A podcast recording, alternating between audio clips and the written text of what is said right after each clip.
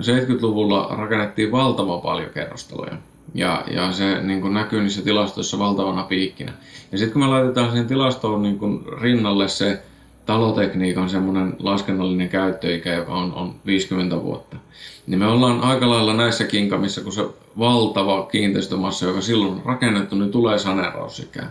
Mutta tärkeää on juuri se, että taloyhtiön hallituksen jäsenet on erilaisten kuntokartoitusten ja mittausten avulla tietoisia siitä, että mikä sen kiinteistön tila on ja mitkä korjaukset sieltä tulee seuraavaksi. Onko meidän korjattava julkisivua vai onko meidän korjattava käyttövesiputkia tai viemäriputkia.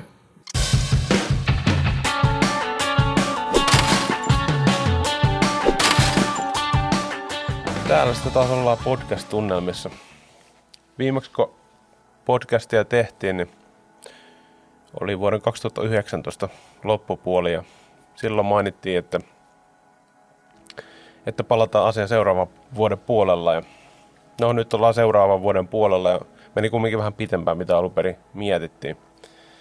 Tämä kevät, alkukesä 2020 on ollut aika erikoinen. Mutta se, mikä nyt eniten näkyy ulospäin meidän touhuista on se, että tämä podcast, äh, tämä on podcast, joka ennen tunnettiin nimellä rakentaja.fi podcast. Ja meillähän oli, tai pyydettiin niin kuin kuulijoilta ehdotuksia uudeksi nimeksi ja itse asiassa meillä tuli ihan tosi hyvä ehdotus. Ja nykyään me kuljetaan nimellä Kivijalka podcast. Loistava nimi. Ei keksitty itse. Et kiitoksia vaan sinne sinne tota noin, niin, niin yleisölle hyvästä ehdotuksesta. Ja siis niitähän tuli paljon ehdotuksia. Ja tällä mennään nyt tästä eteenpäin. Mutta hei, en, en, en vaivaa nyt teitä pitempään tämmöisellä turhanpäiväisellä löpinällä tässä kohtaa, vaan mennään päivän aiheeseen. Jos sä olet ollut joskus putkiremontin keskellä, niin tiedät, että se voi olla aika mielenkiintoinen prosessi, mitä siinä tapahtuu, etenkin kerrostaloissa, kun laitetaan koko kerrostalon remonttia kerrallaan. Tänään meillä on tosiaan sellainen aihe, mistä keskustellaan kuin linjasaneuraus. No niin kuin yleisellä tasolla vähän yksityiskohtaisestikin. Ja, tota, tästä aiheesta mun kanssa on juttelemassa Perttu Havolehto. Ja tota, sä saat Perttu nyt ihan itse esitellä itsesi, että tota noin, mikäs olet miehiäs? Kiitos, kiitos. No, Perttu Havulehto on tosiaan nimi ja Uponarilla työskentelen meidän projektiosastolla ja teen töitä nimenomaan linjasaneeraushankkeiden kanssa ja, ja siellä oikeastaan erikoistunut näihin talotekniikka-elementeillä toteutettaviin linjasaneerauksiin tai putkiremontteihin. Uponorinahan me tietysti talotekniikka-toimintaa hyvinkin kattavasti ja tehdään. Ollaan mukana monenlaisissa muissakin projekteissa talotekniikan osalta, mutta tätä linjasaneeraushankkeet on minun, minun vastuualueellani meidän toiminnassa. Tosiaan tätä äh, kivijalka-podcastia oli alun perin tarkoitus tehdä ihan toisella tavalla kuin nyt. Että tässä on nyt etäyhteyksien kanssa tänään tahittu, kun ensimmäistä kertaa nyt tehdään tämä, tehdään tämä etänä. Oli, ihan, oli tarkoitus tehdä se ihan niin kuin fyysisesti samassa tilassa, mutta koska tämä kevät kautta kesä 2020 on sattuneesta syystä ollut vähän erikoinen, niin nyt päädyttiin sitten tekemään tälle etänä, ettei tarvi, ettei tarvi viivästyttää ensi vuoteen näiden juttujen tekemistä. Mutta hei, kun päästiin nyt tähän korona-aiheeseen, niin onko sulla, miten tämä on vaikuttanut tuommoisiin putkiremontteihin ja linjasaneerauksiin? Mitä erikoisjärjestelyä se on tuonut mukana? Joo, tämä on ihan hyvä kysymys, että on, on, on tuota noin, niin, aihetta käsiteltykin verrankin eri yhteyksissä. Ja, ja tuota, ää, käynnissä olevilla työmailla minun kokemuksen mukaan ja, ja näin, niin ei ole vaikuttanut hirveän isosti. Että työmaat on, on edenneet ja tietysti varovaisuutta on pitänyt noudattaa siinä mielessä, että ihmiset on, on tuota noin, niin enemmän kotona kuin normaalisti ja tämmöiset erikoisjärjestelyt muutenkin niin näinä aikoina niin on varmasti ollut haastavampaa toteuttaa. Mutta et, et se ehkä mikä, mikä niin kun omilta työmaalta esimerkiksi on kuulunut, kuulunut uutisia, niin ne on edenneet aika, aika normaalisti. Että, että tota, tuossa joku aika sitten äh, ihan sosiaali- ja terveysministeriökin julkaisi ohjeistuksen taloyhtiöiden korjaushankkeista ja, ja siellä tota noin, niin, ohjeistettiin tietysti sitä, että, että tota noin, niin nyt pahimpaan aikaan niin näitä, näitä tota, asunnoissa sisällä, sisällä tapahtuvia töitä, niin, niin, niin täytyy harkita, että miten, miten tuota, ne saadaan tehtyä. Mutta se, mikä on ollut ehkä, ehkä tuota, noin, niin semmoinen tämän ajan vaikutus, niin taloyhtiöiden hallitusten kokousten ja yhtiökokousten järjestäminen on ollut vaikeampaa. Ja tämä tietysti osaltaan vaikuttaa siihen taloyhtiön päätöksentekokykyyn. Ja näin ollen varmastikin on monia hankkeita vähän lykätty eteenpäin sillä, että katsotaan, että mihin tämä tilanne menee. Ja semmoista viestiä on jonkun verran urakoitsijaltakin kuulunut, että, että on ollut vähemmän laskennassa kohteita kuin esimerkiksi viime vuonna vastaavaan aikaan. Ja, ja tämä tietysti tarkoittaa sitä, että, että tuota noin, niin ei se kysyntä ja tarve sieltä ole sillä tavalla mihinkään poistunut, että kyllä niitä edelleenkin pitää tehdä ihan, ihan tuota noin, niin, reippaalla tahdilla, mutta jos meillä tulee tämmöisiä häiriöitä tähän, tähän tuota putkeen, että siellä tiettynä ajanjaksona tehdään vähemmän syystä ja toisesta, niin tietysti se ruuhkauttaa sitä, sitä tuota noin, niin markkinaa sitten myöhemmin, joka voi sitten taas vaikeuttaa sen urakoitsijan esimerkiksi saamista, jos tilanne normalisoituu syksyyn mennessä ja syksyllä sitten ruvetaan käynnistelemään kaikkia niitä hankkeita, jotka olisi syksyllä käynnistynyt muutenkin, mutta myös niitä, jotka on keväältä keväältä siirtyneet, niin sitten meillä alkaa olla aikamoinen ruuhka siellä. Ja, ja tota, se ehkä mitä oikeastaan tästä aloisin sanoa on se, että hankkeita kannattaa edelleen valmistella ihan normaalisti. Kokouksia pystytään pitämään etänä, niin kuin mekin tässä nyt podcastia tehdään etänä, ja, ja tuota, päätöksiä pystytään tekemään etänä. Oikeastaan se hankkeen valmisteluvaihe ja suunnitteluvaihe, niin siinä on kaikki toimenpiteet on semmoisia, mitä asiantuntijat voi tehdä, tehdä etänä ja kohde, niin kuin tarvittavia kohdekäyntejä voidaan järjestää sitten ihan normi niin kuin, tämmöistä varovaisuutta noudattaen.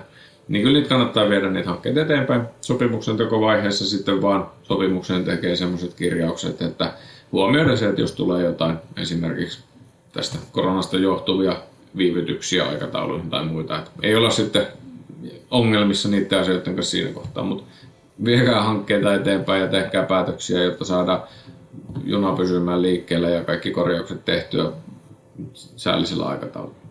Mm, eli, eli koronavaikutukset tiivistettynä on siinä, että se periaatteessa ei vaikuta itse remontteihin, mutta niin kuin tavallaan niiden remonttien eteenpäin vieminen taloyhtiöissä on hidastunut tällä hetkellä. Ja näin on minun, minun nähdäkseni kyllä tapahtunut ja, ja tuota, no, niin se sinällään voisi aiheuttaa, aiheuttaa tuota, no, niin ikäviä, ikäviä tilanteita jatkossa, kun taas hommat lähtee käyntiin, niin meille sitten niin kuin, tulee semmoista ruuhkaa, mikä sitten taas ei ainakaan nyt helpota sitä, että saadaan kaikki tarvittavat talot korjattua.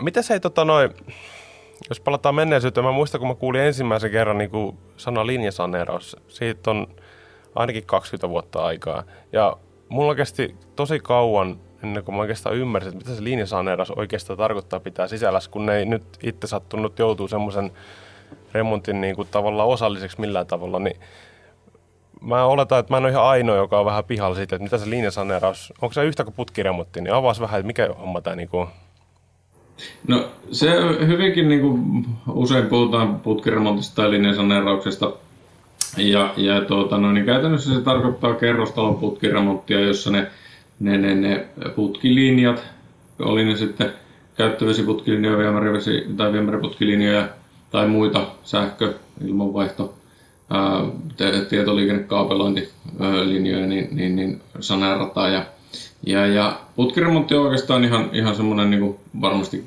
yleisesti käytetty termistä aiheesta. Joo. Tuo sehän on siis, putkiremontti, se herättää hirveästi tunteita. Et aina kun puhutaan putkiremontista, niin monella se on niin kuin kauhun paikka. Mutta on, onko se, pitääkö putkiremonttia pelätä? No ei, ei putkiremonttia tarvitse pelätä. Putkiremontti on, on sillä tavalla semmoinen niin pakollinen osa kiinteistön kunnossapitoa siinä elinkaaren aikana. Ja ja tota noin, niin, mutta et, ei, se, ei se sinällään ei mikään, mikään mahdoton operaatio ole. Ää, meidän noissa kiinteistöissä on, on paljon muitakin kohtia, mitä pitää saneerata sitä mukaan, kun niiden elinkaari alkaa tulla piensä päähän. Ja, ja, ja näiden putkien korjaaminen on, on yksi semmoinen tuota noin, niin oleellisesti siihen ää, turvallisuuteen ja, ja, ja kustannuksiin vaikuttava tekijä, joka kannattaa ajalla hoitaa tehdä sitten. Joo.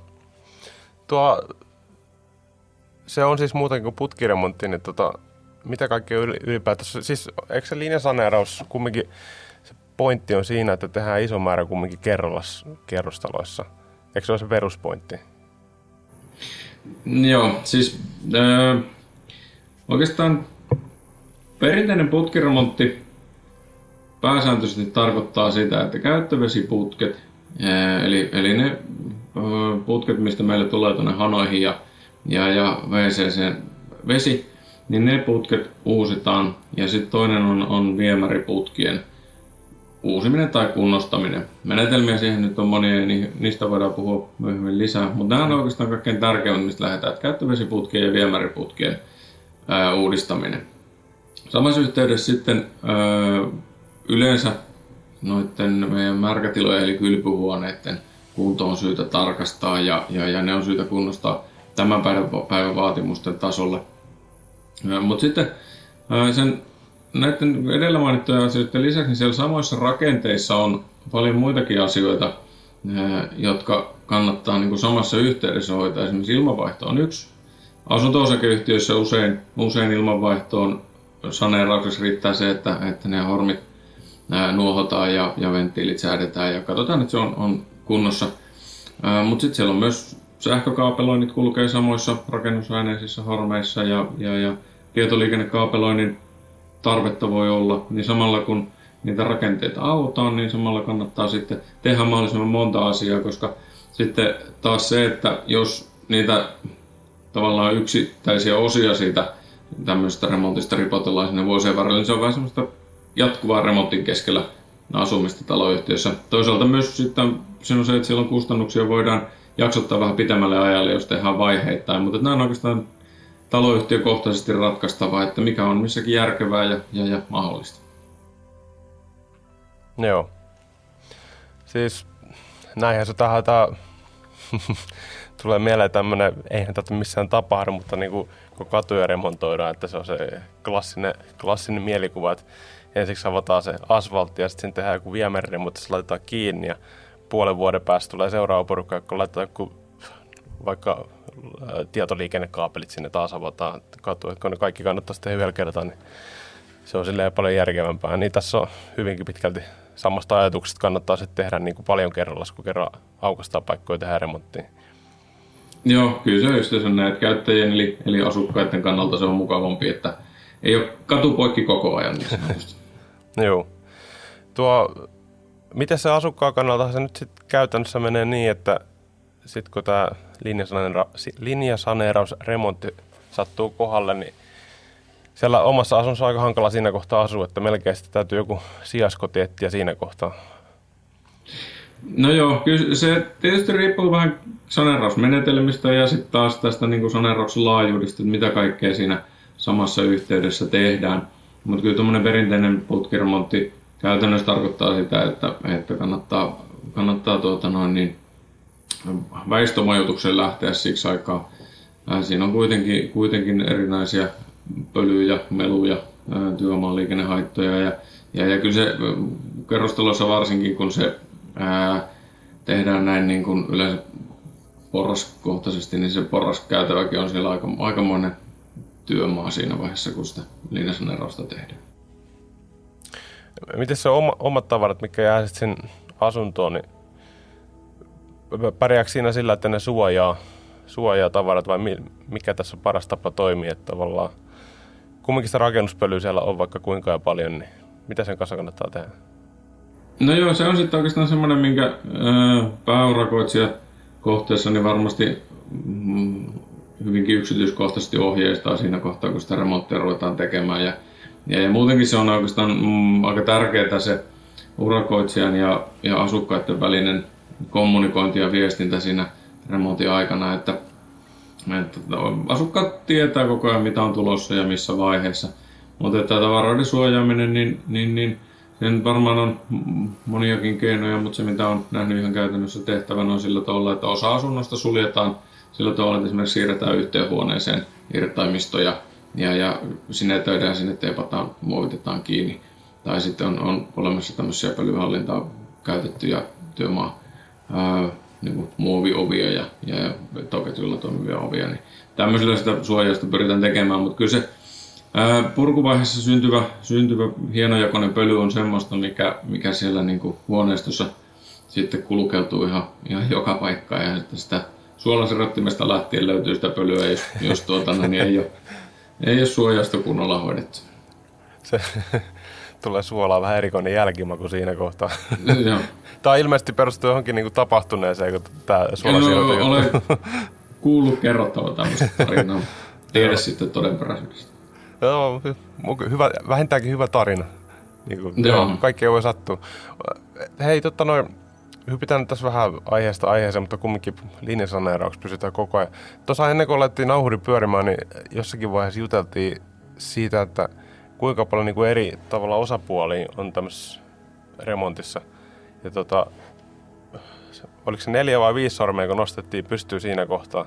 Niin kerros vähän siitä, että niin kuin, kuinka monen tahon kanssa niin kuin tässä käydään keskustelua. Että tavallaan se, se ei riitä, että se on se yksi urakoitsija, jonka hanskassa on se kaikki remontti, vaan siinä on tosi paljon eri niin osapuolia, niin kerros vähän siitä.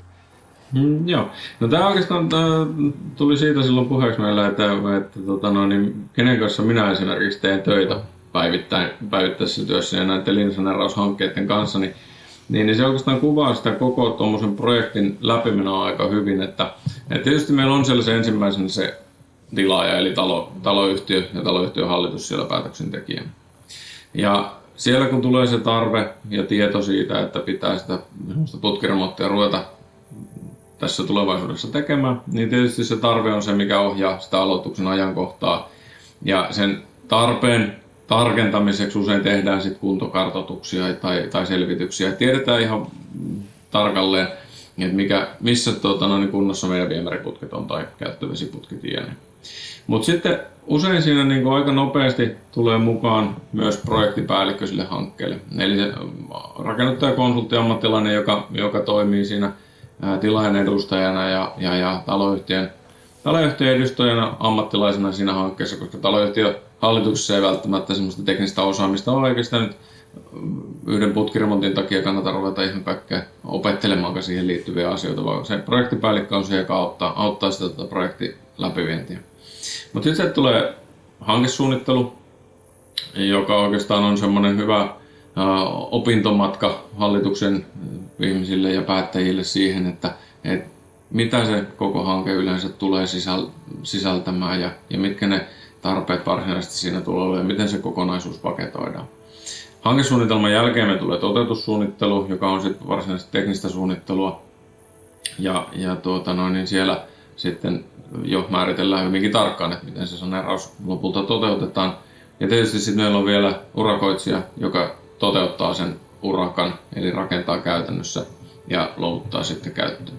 Ja nyt itse esimerkiksi niin, niin työskentelen paljon näiden kaikkienkin osapuolien kanssa ihan juuri sen takia, että, että tuota, noin, niin varsinkin noiden, noiden tuota, noin, talotekniikka-elementtien kanssa, mikä meidän, meidän ratkaisu näihin, näihin tuota, noin, niin on, niin, niin, niin se usein vaatii keskustelua monien tahojen kanssa just sen takia, että ollaan kaikki, kaikki tuota, no, niin kartalla siitä, että, että miten sitä hanketta viedään eteenpäin ja, ja osataan ottaa huomioida, huomioida ne, ne hyödyt ja vaikutukset sitten eri vaiheissa. Joo. Joo, si- siinä on aikamoinen paletti pyöritettävänä, että tota, kaikki, kaikki pysyy niin kuin hanskassa remontin aikana. Joo, ja tähän itse asiassa, tämä on niin se, nämä osapuolet, jotka tässä nyt mainitsin, ja nämä vaiheet, jotka tässä sitä myöten tuli esille, niin, niin, niin se on oikeastaan semmoinen aika perinteinen malli, malli mm. tuota, no, niin viedä tämmöisiä, ei pelkästään linjasaneeraushankkeita, vaan muitakin rakennushankkeita, oli ne sitten taloyhtiöille julkisivun remonttia tai kattoremonttia tai mitä vaan, niin, niin, niin kyllä nämä samat vaiheet niissä on. Mutta nykyään toteutusmuotoja on sillä tavalla tullut uusia ja on yleistynyt tämmöiset yhteistoiminnalliset mallit, missä urakoitsija ottaa, ottaakin vähän enemmän vastuuta siitä, koska tietyllä tavalla nämä, nämä, nämä saneerattavat kerrostalot on semmoisia, että niissä on paljon semmoisia asioita, joita kannattaa hyödyntää myös sitä kokemusta, mitä on saatu aikaisemmista vastaavista remonteista. niin tämmöisessä yhteistoiminnallisessa mallissa niin urakoitsija voi ollakin jo siellä, siellä tuota niin hankesuunnitteluvaiheesta alkaen mukana ja sitten tehdäänkin, tehdäänkin tilaajan ja, ja tuota noin, niin, mahdollisesti voi, tilaajalla edelleen voi olla siinä projektipäällikkö, joka auttaa esimerkiksi tämän urakoitsijan valinnassa, mutta sitten lähdetään sitä hankesuunnittelua käsittelemään ja urakoitsijan kanssa ja toteutussuunnittelua, jolloin sitten, sitten voidaan myös hyödyntää semmoisia hyviä kokemuksia, joita urakoitsijoilla on, on markkinoilta. Mutta näitä toteutusmalleja on, on useita ja, ja tuota, niihinkin kannattaa perehtyä siinä vaiheessa, kun sitä hanketta valmistelee, että, että tuota, löytyy sitten se itselle kaikkein sopivin ja sille kiinteistölle kaikkein sopivin tapa toteuttaa se putkiremontti. Niin, mikä se hei, tota, onkaan siis putkiremontti ja linjasaneeraus, siinä ei vaan yhtä tapaa niin kuin tehdä teknisesti se. Että tota, noi, oli sukitus tai oli vaihtoehtoinen, että sukitetaan putkia tai vaihdetaan kokonaan uudet putket ja mit, mit, kuinka paljon näitä erilaisia vaihtoehtoja tavallaan edetä sitten, kun päätetään, että nyt putki täytyy tehdä remonttiin, niin millä se menee? Joo. No mä oon oikeastaan niin kuin luokitellut ne kolmeen eri, eri kategorian menetelmät.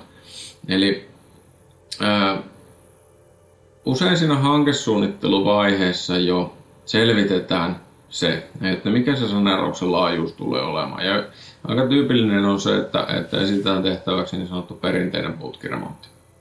No se tarkoittaa sitä, että ne käyttövesiputket, viemäriputket uusitaan ja, ja, ja, ja märkätilat uusitaan.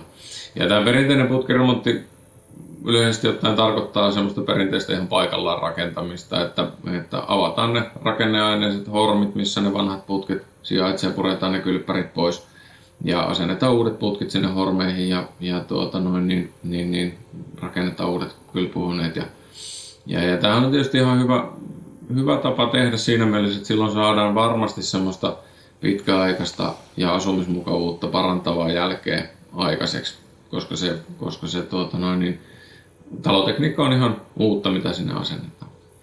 No sitten toinen ääripää ehkä, ehkä tämmöisistä niin menetelmistä on, on tämmöiset justiinsa nämä sukitus- ja pinnotusmenetelmät, jotka koskee siis viemäriputkia. Niin silloin voidaan tehdä tämmöisiä osaremontteja tai, tai hybridiremontteja, jossa yhdistellään näitä vaihtoehtoisia menetelmiä. Käyttövesiputket yleensä tämmöisissä tapauksissa niin asennetaan uudet käyttövesiputket sinne porraskäytävään, eli, eli nousu, nousuputket tehdään porraskäytävään ja sieltä sitten vaakahajoitukset viedään sinne asuntoihin ja vesipisteille.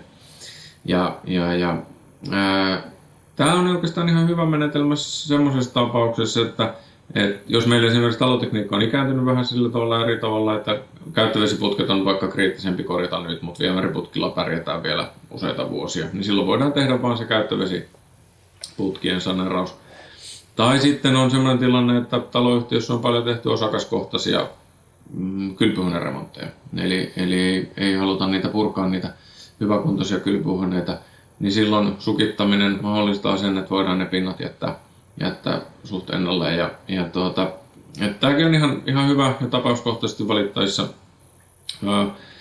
mutta se oikeastaan, oikeastaan määrittää se, että miten paljon siellä on niitä uusittavia kylpyhuoneita. Sitten jos on paljon uusittavia kylpyhuoneita, niin, niin, niin vedenristet joudutaan uusimaan joka tapauksessa. Ja, ja, ja silloin sitten taas niin kuin sukituksen ja, ja tämmöisten porraskäyttävän nousujen rakentaminen, niin se kokonaistehokkuus siinä, siinä laskee. Ja, ja tuota, ää, tietysti käyttövesi nousujen rakentaminen porrashuoneeseen tarkoittaa sitä, että sinne porrashuoneeseen tulee tietysti esteettisiä vaikutuksia, kun sinne uusia nousuja tehdään ja, ja se voi tarkoittaa esimerkiksi alakattotöitä sinne porraskäytävään tai asuntojen eteisiin tai näin. Mutta tota, ne on oikeastaan nyt ne ääripäät ja sitten siihen, siihen väliin sitten mä laittaisin kolmannen menetelmän eli, eli tämän elementtisaneerauksen, minkä kanssa itsekin teen, teen töitä, niin mm, elementtisaneerauksessa käytännössä tehdään sillä tavalla, että, että tehdään Samalla lailla uudet putket asennetaan, niin kuin perinteisessäkin putkiremontissa. Mutta ne asennetaan ää, sinne kylpyhuoneisiin semmoisissa teollisesti esivalmistetuissa ää, talotekniikka-elementeissä. Ja siinä on se etu, että voidaan välttää niiden vanhojen hormien purkaminen ja, ja, ja ää, saadaan, saadaan sitä purkutyöosuutta pienennettyä, että sieltä kylpyhuoneesta puretaan pinnat toki niin kuin perinteisessä putkiremontissa, muuten uudet putket asennetaan valmiissa kotelossa ja sen jälkeen tehdään sitten pintatyöt, laatutukset muut ja se nopeuttaa sitä remonttia ja, ja, ja nopeutumisen kautta tietysti alentaa kustannuksiakin. Että tämmöiset kolme. Perinteinen putkiremontti, hybridiremontit ja sitten elementtisaneeraus. Kolme pähkinänkuoressa nopeasti. Joo, Joo. kyllä me tuossa itse asiassa muistaakseni Hesarissa tai jossain oli, oli kans niin kuin tämmöistä samanlaista luokittelua tehty ja siinä Joo. kirjoittaja oli viisi eri luokittelmaa löytänyt sille, mutta siinä oli se hybridiremonttien osuus pilkottu vähän useampaa osaa, mutta että tässä oli niin oikeastaan ne samat, samat vaihtoehdot kyllä. Tuokin on niin, siis kuitenkin niin laaja, laaja aihe ja näin paljon erilaisia vaihtoehtoja, että se ei ole millään tavalla ihme, että kun se toisaalta on myös niin totaalinen remontti sillä niin kuin asunnolla, että käytännössä siellä ei voi asua ja sitten se on suht monimutkaista asiaa, niin se ei ole ihme, että se ehkä vähän pelottaakin asukkaita, kun semmoinen tulee kohdalle ja sitä ei nyt ei välttämättä ihan joka vuosi mielellänsä kävisi läpi. mutta tota mut Joo, ja, ja, mut siis sinänsä niin, semmoinen... Joo, saa vaan, sori. Leikataan tää pois tästä. Leikataan tää pois. niin, niin tota, Joo, siis kyseessä on, on semmoinen niin kuin asukkaan arkeen monella tavalla vaikuttava asia. Se on, on tietysti siihen ihan asumiseen vaikuttava asia, mutta sitten se on taloudellisesti vaikuttava asia ja, ja se on aika laaja kokonaisuus. Ja sen takia mä ymmärrän sen varsin hyvin, että semmoisiin asioihin, niin kun, semmoisista asioista päättäminen just siellä taloyhtiöiden hallituksissa ja siihen tarttuminen, niin se voi olla vähän vaikeaa. Varsinkin kun se ei välttämättä niin kuin sit, sille tule, jos varsinkin jos oikeaan aikaan putkiremonttia tehdään, mm. niin ei ole tapahtunut vielä mitään vesivahinkoja tai, tai mitään semmoista kriittistä, joka sanoisi, että nyt meidän on tähän ryhdyttävä. Vaan se on osattava aloittaa ajoissa, mutta ei tietenkään mielellään hirveästi liian aikaisinkaan lähetä niitä saneerauksia tekemään. Mutta tärkeää on juuri se, että taloyhtiön hallituksen jäsenet on erilaisten kuntokartoitusten ja mittausten avulla – tietoisia siitä, että mikä sen kiinteistön tila on ja mitkä korjaukset sieltä tulee seuraavaksi. Onko meidän korjattava julkisivua vai onko meidän korjattava käyttövesiputkia tai viemäriputkia. Ja nämä on semmoisia tärkeitä työkaluja hallituksen jäsenille päätöksentekijöille, jotta osataan se päätös ajoittaa oikealla tavalla. Miten siihen sitten päästään niin liikenteeseen, niin, niin, niin siihen mekin on yritetty tässä niin jakaa tietoa. Me on esimerkiksi järjestetty semmoista hommahanskassa kiertuetta tuossa viime hmm. vuoden lopulta asti.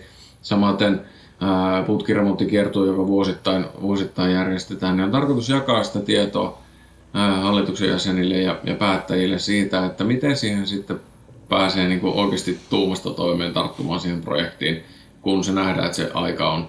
Ja kyllä nämä on semmoisia jotka on hyvin ajankohtaisia monissa taloyhtiöissä, koska jos me tutkaillaan meidän niin kuin rakennushistoriaa, niin, niin, niin 70-luvulla rakennettiin valtavan paljon kerrostaloja. Ja, ja se niin kuin näkyy niissä tilastoissa valtavana piikkinä. Ja sitten kun me laitetaan siihen tilastoon niin kuin rinnalle se talotekniikan semmoinen laskennallinen käyttöikä, joka on, on 50 vuotta, niin me ollaan aika lailla näissä kinkamissa, kun se valtava kiinteistömassa, joka silloin on rakennettu, niin tulee saneerausikään. Niin kyllä nämä niin kuin monessa taloyhtiössä on ajankohtainen aihe ja sitä pitää selvittää ja pitää harkita. Ja niihin kannattaa ryhtyä niihin toimenpiteisiin mieluummin ajoissa kuin, kuin liian myöhään. Koska siinä on oikeasti sellainen riski, että jos putkiremonttia siirretään liian pitkälle ja meillä tulee sitten siitä johtuen jo putkirikkoja, niin meidän täytyy ne putkirikkojen aiheuttamien vesivahinkojen kustannukset maksaa joka tapauksessa sen remontin lisäksi. Ja jos me oltaisiin ryhdytty oikea-aikaisesti siihen remonttiin, niin silloin me oltaisiin voitu välttyä näiltä ylimääräisiltä vahinkokustannuksilta. Eli kyllä siinä on, on niin semmoisia tärkeitä asioita, minkä takia sitä kannattaa sitä asiaa lähteä käsittelemään ja selvittämään, vaikka se vähän vaikealta tuntuukin lähestyä. Mitä se tota, ylipäätään näissä niin taloyhtiöissä, niin mikä kokemus sulla on siitä, että kuinka usein se osata, osataan siis ottaa tämä asia silleen, että se kannattaa etukäteen hoitaa, eikä niin ruveta sitten kun ensimmäinen, toinen ja kolmas vesivahinko on sattunut jossakin asunnossa. Sen jälkeen mietitään, että nyt on ihan oikeasti pakko tehdä. Että osataanko sitä ennakoida tuollain, niin kuin se totesit, mikä on niin se paras tapa? No kyllä se valitettavasti ehkä kuitenkin niin on, että niihin, niihin korjaustoimenpiteisiin monesti noissa kiinteistöissä lähetetään vasta sitten, kun jotain on jo mennyt rikki ja jotain vahinkoa on jo tapahtunut. Että on tietysti niitä taloyhtiöitä paljon, jotka osaa asianmukaisesti sitä hommaa ottaa, ottaa jo ennakoiden huomioon ja lähteä valmistelemaan niitä hankkeita ja näin. Mutta että ihan tässä nyt niin kuin läheltäkin seuranneena muutamaa yhtiötä, niin, niin, niin kyllä ne toimenpiteet valitettavasti on vasta käynnistyneet sitten, kun, kun, kun vahinkoja on jo tapahtunut. Ja se on tietysti surullista, koska silloin se kasvattaa niitä, niitä saneerauksen kustannuksia oikeastaan vähän niin kuin turhanpäiväisesti. Siis tuohan on valitettavasti vähän sellainen ihmisen luonto niin kuin tunnistaa se itsestäkin, että tavallaan rupeaa korjaavia toimenpiteitä tekemään siinä kohtaa, kun on tapahtunut jo jotakin. Että se, se, se ennakoiminen, niin se itsessään niin kuin olisi aika hyvä taito ja ominaisuus ihmisellä. Mutta se kyllä, ei, kyllä, ei ole mitenkään itsestään selvää. Ei, ei. Ja, ja sitten vielä kun, vielä kun tota noin, niin taloyhtiöiden kohdalla ollaan tämmöisessä tietyllä tavalla kollektiivisessa tilanteessa, mm. että, että tuota noin, niin vastataan toki hallituksen päättäjänä omasta omaisuudesta, myös muiden omaisuudesta ja päätöksentekijöitä on useita ja sitten taas pelkästään hallitus ei päätä näistä asioista, vaan, vaan sitten tuota, no, niin se on se yhtiökokous, joka päättää, päättää isommista kokonaisuuksista. Niin siellä on niin monenlaisia ää, intressejä, ihmisillä voi olla erilaisia taloudellisia tilanteita ja voi olla voi olla erilainen tilanne vaikka sen mm, asunnon rahoituksen kanssa, että joku toinen on jo asunnon maksanut ja, ja, ja olisi valmiudet sitten tuota, no, niin lähteä investoimaan siihen korjaukseen ehkä helpommin kuin joku toinen, joka on vasta ostanut asunnon ja, ja, ja on se asuntolaina vielä suurensa maksamatta. Eli, eli tuota, no, niin kyllä se, niin kun, se just se taloyhtiön päätöksenteossa putkiremonttien osalta on monia asioita, jotka tekee siitä päätöksenteosta aika vaikeaa. Mm. Niin siinä on se yksi syy, minkä takia siihen hankkeeseen kannattaa niin kuin lähteä hyvissä ajoin. Koska sitten se voi tulla lopulta yllätyksenä, että miten kauan se lopulta sen projektin valmiiksi saaminen kestää. Nyt kun se voi olla useita vuosia siitä, kun sitä ruvetaan oikeastikin niin kuin viemään eteenpäin ennen kuin siitä on lopulta valmista. Ja sitten siellä on semmoisia asioita, just tämmöiset niin kuin päätöksentekoasiat voi olla semmoisia, mitkä viivyttää. Teknisesti voi olla yllätyksiä, joita tulee vastaan sitten esimerkiksi haitta-aine purkujen laajenemisen tai tai, tai muiden rakenteellisten asioiden suhteen. Ja sitten yksi asia kanssa, mikä on tässä ihan aito huolenaihe, on se, että on nyt jo ollut nähtävissä semmoista, että taloyhtiöiden on voinut olla vaikea saada tarjouksia sitä urakkaa varten. Eli onko, ja, siis, ja, onko ja se, siitä, että niinku, onko niin paljon tekijöillä tavallaan hommaa vai onko siinä joku muu syy taustalla? No siinä on ehkä isoimpana syynä on se, että tuota, varmaan niin urakoitsijoidenkin näkökulmasta tietyn tyyppiset kohteet on kiinnostavampia kohteita tarjota kuin toiset. Esimerkiksi taloyhtiön koko varmasti vaikuttaa siihen ja, ja tuota, noin, niin paikkakunta esimerkiksi vaikuttaa siihen sijaintiin, että missä, missä tuota, noin, niin se kohde sijaitsee. Niin jos on sitten sillä tavalla epäonnekkaassa tilanteessa, että on jossain pienemmällä paikkakunnalla, missä jo tekevillä yrityksillä, jotka sillä alueella toimii, on esimerkiksi työkantaa päällä, niin tuota, voi olla, että ei saakaan, saakaan tuota, no, niin tarjosta sit siinä kohtaa, kun olisi itse valmis siihen remonttiin lähtemään. Ja nämä on vain sellaisia asioita, mihin pitää varautua, että se voi viivästyä se hankkeen aikataulu ihan niin kuin itsestä riippumattomista syistä. Mitä se semmoinen, semmoinen juttu vielä tuohon projekti läpiviemiseen, että millaisi sun kokemuksesta, että onko se yleensä niin kuin tavallaan taloyhtiö hallitusvetosta se eteenpäin vieminen, vai onko esimerkiksi isännöitsijä se, joka tavallaan ottaa kopin siitä projektista ja lähtee puskemaan sitä eteenpäin, vai ketä siinä yleensä on se suurin moottori näissä, näissä tota, noin linjasaneerauksia, niin siinä, siinä vaiheessa, kun sitä suunnitellaan ja lähdetään viemään niin kuin eteenpäin? Joo, kyllä se, se varmasti vaihtelee myös taloyhtiöittäin. Että tota, no, niin olen ollut mukana hankkeessa, missä on ollut hyvinkin valveutunut hallitus ja on ollut teknistä osaamista siellä hallituksessa mukana, jolloin se hallitus on, on ö, omin voimin vienyt sitä hanketta eteenpäin hyvin voimakkaasti ja on ollut paljon mukana suunnittelussa ja, ja tuota, no, niin sillä tavalla osallistunut kovastikin. Ja se on tietysti hyvä tilanne, jos hallituksessa semmoista osaamista on. Toisaalta isännöitsijä voi olla se, joka tietää ne, ne niin kuin tavallaan ne tekniset realiteetit asiassa. Ja jos hallitus ei, ei osaa ottaa roolia siinä, niin silloin isännöitsijän on sitä asiaa puskettava eteenpäin. Mutta oli niin tai näin, niin oikeastaan mä suosittelisin kyllä kaikille taloyhtiöille sitä, että jos siellä projektin alkuvaiheessa palkattaisiin siihen rakennuttajakonsultti siihen, siihen mukaan. Että oli se sitten se toteutusmuoto lopulta tämmöinen perinteinen kilpailutettava urakka, missä suunnitellaan ensin ja kilpailutetaan sitten suunnitelmien pohjalta. Tai sitten yhteistoiminnallinen malli, missä urakoitsija on jo suunnitteluvaiheessa mukana tai, tai KVR-malli tai mikä tahansa. Niin siitä on kyllä hyötyä sille taloyhtiölle ja hallitukselle, että heillä on asiantuntija apunaan sieltä alusta lähtien. Ja varmasti ne kustannukset, jotka siihen, siihen rakennuttajakonsultin projektipäällikön palkkaamiseen menee, niin säästetään siellä projektin jatkossa sitten, kun tehdään oikeita valintoja oikeaan aikaan.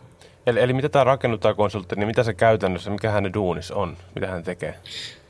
No hän lähtee sitä ottamaan hallitusta esimerkiksi hankesuunnittelijan valinnassa. Et jos mennään sitten semmoista perinteistä, perinteistä mallia pitkin, että, että ensin tehdään hankesuunnitelma, niin silloin projektipäällikkö voi siinä auttaa sen hankesuunnittelijan löytämisessä ja sen jälkeen hankesuunnitelman perusteella etsitään toteutussuunnittelija, niin, niin, niin projektipäällikkö on, on siinä valinnassa mukana. Mutta osaa myös auttaa sitten siinä, siinä niin kuin niissä asioissa, mistä sen hallituksen on päätöksiä tehtävä, niin osaa jeesata siinä kohtaa sitten myös. Onko hän niin kuin lähinnä mukaan tässä alkuvaiheessa vai seuraavaksi koko projekti ja on sitten tavallaan siinä tukena ja auttamassa päätöksissä? Varmasti siinä, siinäkin voi tietysti erilaisia variaatioita olla, mutta yleisesti ottaen niin on, on kyllä sit mukana ihan siinä koko hankkeessa sinne valmistumiseen asti. Joo, all right. Tuo, mitä sitä kun päästään varsinaisesti siihen niin kuin itse remontin tekemiseen, niin sehän, sehän sitten alkaa käytännössä purkutöillä, mutta mikä se keskimäärin, mitä se pitää sisällä nämä purkutyöt linjasaneerauksessa? No yleisesti ottaen linjasaneeraus varmastikin ihan aloitetaan. Siinä on oikeastaan, kun siinä on vähän useampiakin vaiheita, että on, on tietysti semmoisia yleisten tilojen, tilojen töitä, että esimerkiksi kellarit ja yhteiset saunatilat ja tämmöiset, niin nehän ei vielä, vielä suoraan vaikuta sinne asuntoihin. Mutta sitten kun lähdetään niitä varsinaisia linjoja saneeraamaan, eli, eli mennään sinne asuntoihin, niin niin, niin tietysti se alkaa sillä, että katselmoidaan paikat ja vähän ehkä dokumentoidaankin sitä, että jos on jotain, jotain tuota noin, niin asioita, mitä siellä on hyvä ottaa tietotalteen, että on, on ennen remonttia jo olemassa. Ja, ja tuota, Mutta sitten kun päästään siihen, siihen vaiheeseen, niin siinä on lukuisia työvaiheita tietysti, me varmaan kannata ne tässä hirveän tarkkaan ruveta käymään, käymään läpi, mutta, mutta varmasti tämä on just se, että, että tuota, no, niin, ne asuntoon jäävät tavarat esimerkiksi niin siirretään pois tieltä ja suojataan. Ja, ja, ja linjasaneerauksen ehkä sellaisia tyypillisiä työalueita on se kylpyhuone ja tietysti sitten keittiö, koska siinä myös niitä käyttövesiputkia ja viemäreitä uusitaan sinne keittiön puolelle. Ja, ja, ja, tietysti sitten se, että mitä siinä samassa yhteydessä tehdään, se vaikuttaa kanssa. Voi olla, että putkiremontin yhteydessä tehdään vaikka keittiöremonttia tai, tai, tai sehän on hyvä tilanne tehdä muutakin remonttia asunnossa ja se voi olla, että siellä on osake, osakaskohtaisiakin remontteja, mitä tehdään. Että, että on se kiva tietysti, että kun on, on useamman viikon asunto pois käytöstä, että sitten kun sinne palaa takaisin, että siellä on keittiössä muutakin uutta kuin kiiltävä hana, että, että tota noin, niin vaikka keittiön uusiminen samassa yhteydessä, niin on ihan hyvä, hyvä vaihtoehto. Mutta kylpyhuoneessa sitten ihan purkutyöt puretaan kalusteet ja, ja, ja laatat ja, ja tuota noin, niin pinnat pois ja, ja, ja sitten tietysti nyt menetelmästä riippuen, että mikä se laajuus on. Että jos tehdään tietysti sukitusta tai pinnatusta, niin silloin ei tarvitse tämmöisiä purkutöitä tehdä, mutta sitten jää ne vanhat pinnat sinne. Ja jos on, on tilanteita, että siellä pitäisi öö, vesijärjesteitä esimerkiksi uusia, niin sitten tosiaan tehdään ne, myös ne työvaiheet sieltä. Ja, on, onko, se niin, että, onko se niin, että periaatteessa sukitus on ainoa menetelmä, mikä voidaan tehdä niin, että vesieristeitä ei tarvitse kylpyhuoneeseen uusia, jos se on mahdollista ylipäätään tehdä? Joo, no siis sukitus tai pinnotus, niitä on, niitä on sitten vielä, vielä tota noin, niin kuin vaihtoehtoisia menetelmiä siinä, siinä niin kuin kategoriassa. Öö, mutta siinä, käytännössä tämmöiset menetelmät, jos on vanhan vanhan putken sisälle tehdään niin sanotusti uusi putki. Ja, tuota, no, niin, niin, niin ne, ne tietysti mahdollistaa senkin. Mutta kategorisesti tilanne monissa taloyhtiöissä on se, että yleensä ne kylpyhuoneiden pinnat ja vesikalusteet ja vedeneristykset on, on semmoisia, että niitä pitää uusia isoilta osin, jolloin Joo. sitten tuota, no, niin se, se, niin kuin se purkaminen on, on, on ainoa vaihtoehto. Ja, ja, ja sitten meillä on semmoisia teknisiä ratkaisujakin näissä ää, taloyhtiöissä tai taloissa tämä aikakauden, jotka on siihen aikaan koettu hyviksi tavoiksi tehdä. Ja, ja, ja siellä on esimerkiksi peltikylpyhuoneita ja Peltikylpyhuoneita? Mikä, millainen se on? no peltikylpyhuone, se on semmoinen äh, tietynlainen kylpyhuone, valmis kylpyhuone elementti, ehkä jos niin voi sanoa, millä on, on aikanaan silloin 70-luvulla ehkä, ehkä niitä on ruvettu käyttämään, niin tota, on saatu ehkä se kylpyhuone sitten nopeammin tehtyä silloin, mutta sen saneeraaminen tänä päivänä niin on, on siihen useita eri menetelmiä, mutta monesti lähdetään sitten ihan siitä, että puretaan ihan poiskin kokonaan ne vanhat, vanhat tota noin, niin seinäpinnat ja rakenteet ja tehdään sitten uudet tilalle. Joo. Se, 70-luvulla varmaan voisin kuvitella, että paljon sellaisia ratkaisuja, mikä tänä päivä, tämä päivä teknisen tietämyksen valossa on jänniä, jos ei mitään muuta. Vai onko muita kuin nämä peltikylpyhuoneet? Tuleeko mieleen? No, no, tuota, siis no joo, on siellä jotain tämmöisiä, tämmöisiä esimerkiksi ää, vaikka välipohjarakenteisiin liittyviä asioita, mikä itse asiassa on tärkeä niin kuin meidänkin projekteissa niin me monesti lähdetään aika alkuvaiheessa, kun lähdetään selvittämään, että voiko talotekniikka-elementeillä tätä saneerausta tehdä, niin, niin, niin ne välipohjarakenteet on semmoinen, mitä, mitä tutkitaan. Että, että tota, siellä on esimerkiksi semmoinen, semmoinen tuota niin välipohjalaatta-tyyppi, Nilkon laatasta puhutaan, joka ei onneksi ihan hirveän yleinen Suomen rakennuksissa ole, mutta jonkun verran käytetty. Ja se on, on tuota, noin, niin, niin, niin rakenteeltaan semmoinen, että sen esimerkiksi reijittäminen jälkeenpäin on, on aika haastavaa ja, ja, ja silloin voi olla vaikea läpivientejä saada toteutettua kerrosten välillä. Ja tämmöisiä asioita sieltä, sieltä pitää selvitellä sitten, sitten, kun sitä hanketta valmistellaan, että mikä se realismi siinä sitten on toteutusta silmällä pitää. Joo. Miten sitten semmoinen, e, eikö se tosiaan niin, että 70-luvun talot on nyt tällä hetkellä ne, mihin eniten tehdään linjasaneerauksia tällä hetkellä? No varmasti, varmastikin näin, että, että tota noin, niin se mm, saneerausjuna on aika vahvasti asettunut 70-luvulle, että, että tota noin, niin vanhemmat tuolta niin kuin 1900-luvun alkuvuosikymmeniltä olevat talot niin on, on varmaankin suurelta osin saneerattu jo useampaan kertaankin jotkut vanhemmat ja, ja tuota, nyt siinä ollaan aika vahvasti 70-luvun kiinteistöissä kiinni. Toki tietysti uudempiinkin tehdään jo, ja, ja siellä on, on jotain semmoisia ongelmakohtia ollut, mikä on aiheuttanut sen, että, että tota noin, niin, niin, niin on ihan parikymmentä vuotta vanhoihinkin taloihin joudutaan esimerkiksi käyttövesiputkia uusimaan. Mutta se, jos isosta massasta puhutaan, niin kyllä se siinä niin kuin aika lailla siinä 50 vuoden syklissä kulkee se, se tuota, noin remonttien aikataulu. No, mitenkäs kun puhutaan tämän aika, aikakauden taloista, niin mitäs kumminkin asbestia käytettiin jonkun verran silloin rakenteissa, niin mitä se aiheuttaa, millaisia murheita siinä purkuvaiheessa, mille, millä se huomioidaan ja miten sen kanssa toimitaan?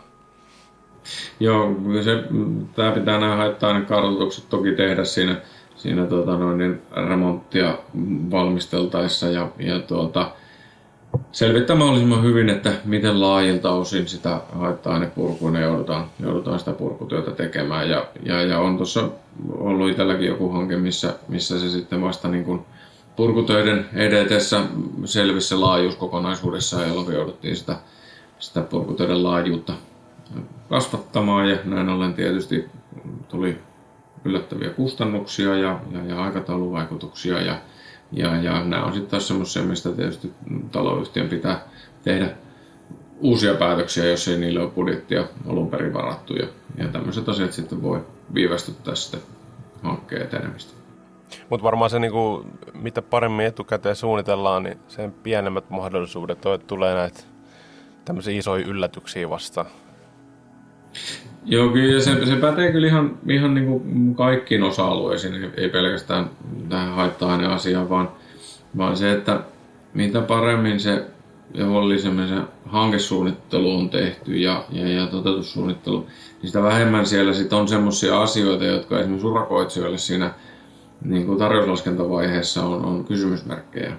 Ja mitä vähemmän siellä on semmoisia tavallaan piileviä asioita tai epäselviä asioita, niin sitä tavallaan niin kuin pienempiin riskeihin urakoitsijankin tarvii siinä varautua ja, ja, ja, ja pystyy sitten tuota, noin, niin, tarkemmin laskemaan ne, ne tarjoukset niistä. Ja, ja tuota, kyllä se on, on tosiaan näin, että siihen suunnitteluvaiheeseen kannattaa käyttää aikaa, aikaa ja panostusta sillä, sen vuoksi, että että tuota, siellä kuitenkin niin kuin määräytyy iso osa niistä kustannuksista, mitä siellä sitten toteutusvaiheessa lopulta syntyy. Niin kyllä suunnittelu on hirvittävän tärkeä ihan kaikessa rakentamisessa.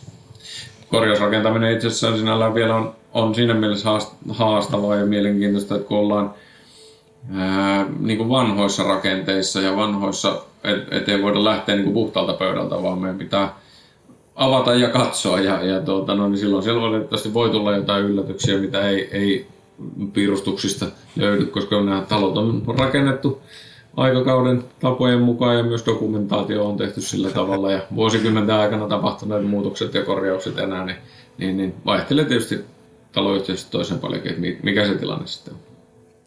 Miten jos puhutaan noista niin kustannuksista yleisellä tasolla, niin kuin hyvin ne etukäteen, kuin hyvin ne pystyy ennustamaan, että tämä putkiremontti, linjasaneeraus maksaa tämä ja tämä verran, vai annetaanko sinne joku niinku haarukka, mihin me, suun, missä me suunnin puhutaan, että millä, millä se, kuin, millaisella tarkkuudella näissä kustannuksissa puhutaan niin tässä ennen kuin se ruvetaan varsinaisesti tekemään? No kyllähän sinällään niin urakoitsijat tekee ihan, ihan riippuen tietysti toteutusmallista, mutta tota, no, niin urakoitsija yleensä tekee sitten valtaosassa niin kokonais entäisen urakkatarjouksen, jolloin kyllä tiedetään sinällään hyvinkin tarkkaan, mutta aina kuitenkin pitää varautua siihen, että siellä voi tulla muutostöitä, jotka on, on semmoisia, jotka on pakko urakoitsijan tehdä saadakseen se kokonaisuus valmiiksi. Et jotain, mikä ei ole siellä suunnitelmissa ollut nähtävillä, jotain, mille ei ole voitu laskea hintaa siinä urakkalaskentovaiheessa.